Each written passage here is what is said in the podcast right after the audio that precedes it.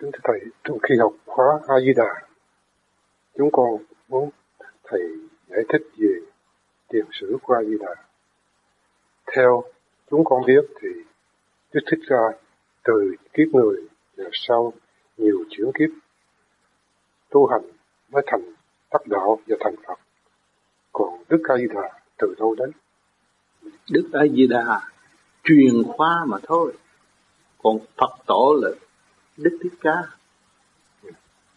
Trong Kinh A Di Đà cũng nói rất rõ. Có giải thích hết. Chịu khó đọc lại thì rõ ràng. Như Thích Ca truyền đạo mà Di Đà truyền khoa trong thực hành. Tôi con không hiểu gì của chỗ đó nghĩa là A Di Đà là người hay là một vị Phật có người cũng con người. Ừ. Nhưng mà cái căn của người là một vị Phật đại căn đại linh căn. Cho nên cứu độ chúng sanh. Sao? không cần phải học chữ như chúng sanh nhưng mà đắc đạo còn cái sử của A Di Đà là thế nào? Cái sử là nguyên căn ở trên trời. Từ bao nhiêu bao nhiêu bao nhiêu triệu năm nay vẫn còn. Cho nên căn một người linh căn của một người ở thế gian đây mà cái căn họ trên kia cũng vẫn còn trơ trơ như vậy nhưng mà anh nói muốn biết cái sự là bao nhiêu ngàn năm, bao nhiêu như ở thế gian ghi chép, cái đó là không có bàn được. Vì mỗi con người là bây giờ bảy ức niên mới cấu trúc thành một cái thể xác con người. Hỏi cho con người đã có từ bao lâu. Cho nên cái sử sách ở thế gian viết chép trong cái thời đó và tới đây mà thôi. Còn cái chuyện vô cùng đâu có biết được còn nếu mà phải kể kể cái lý lịch vô cùng thì không có sử sách nào mà chép hết. Nó là vô tự kinh chân kinh. Vô tự chân kinh không ngày giờ, không không gian, không thời gian. Cho nên nó quyền diệu tới vậy đó. Chứ hỏi chứ người đời cần hỏi bằng cớ. Còn này, kia kia nọ, năm ngày, tháng giờ. Nhưng mà tới hồi tu rồi thì thấy không có gì hết. Tôi không phải có ngày, tháng, năm giờ. Mà tôi cũng không phải cái tuổi này mà tôi không phải cái tên người này. Khi mà anh thoát rồi thế là anh không phải. Không phải người thế gian. Nếu mà truy lùng về thế gian thì phải lấy kinh sách mà nói. Còn về điển là nó là vô cùng. Còn nói về thế gian thì đâu có giá trị gì. Không có giá trị gì hết. Cái vô cùng mới là cái giá trị. Và cái bất diệt mới là cái giá trị cho nên chúng ta thực hành là tại sao không nói thực hành theo sách? Không, chúng ta về điển. Điển kinh. Mà lấy cái gì chứng minh điển như hôm qua tôi đã giải thích rồi. Một cái nháy của chúng ta cũng là điển. Là của cơ tạng. Và cái thức của chúng ta cũng là điển trong thanh tịnh. Mà cái điển thanh tịnh nó ở đâu mà có? Năm nào, tháng nào? Nó là không không gian, không thời gian. Hiểu chưa đó không? Cho nên tại sao chúng ta tu, chúng ta võn vẹn chỉ có học cái không thôi?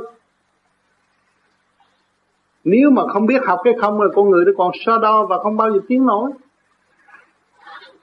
Cho nên khi mà anh tu rồi anh thấy cái đầu nó rút rút về đâu? Về không chứ. Cái khi rút nó nó có nói một, hai, ba, bốn, năm, sáu, không có. Không có so đo.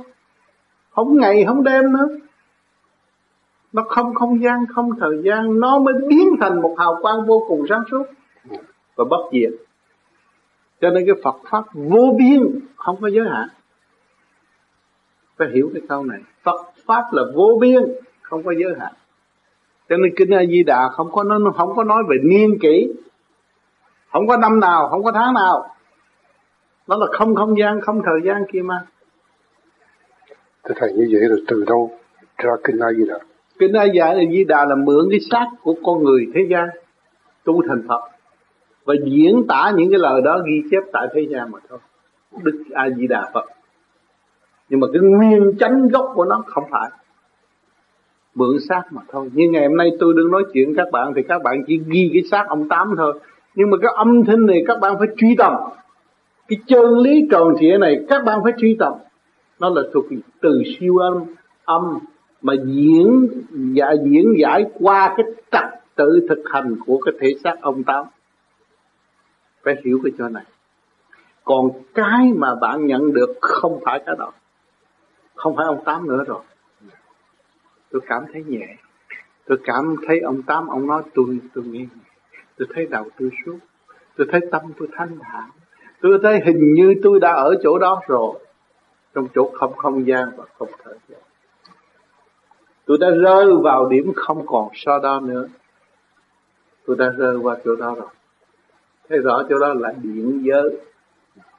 Cho nên nói còn nói niên kỷ là giới hạn ở trong cái khung của thế gian mà thôi. Trong cái khuôn khổ quy định của thế gian mà thôi. Thì cái đó họ muốn đặt năm nào lại không được vì chứ ông Di Đà, ông cũng có lịch sử của ông.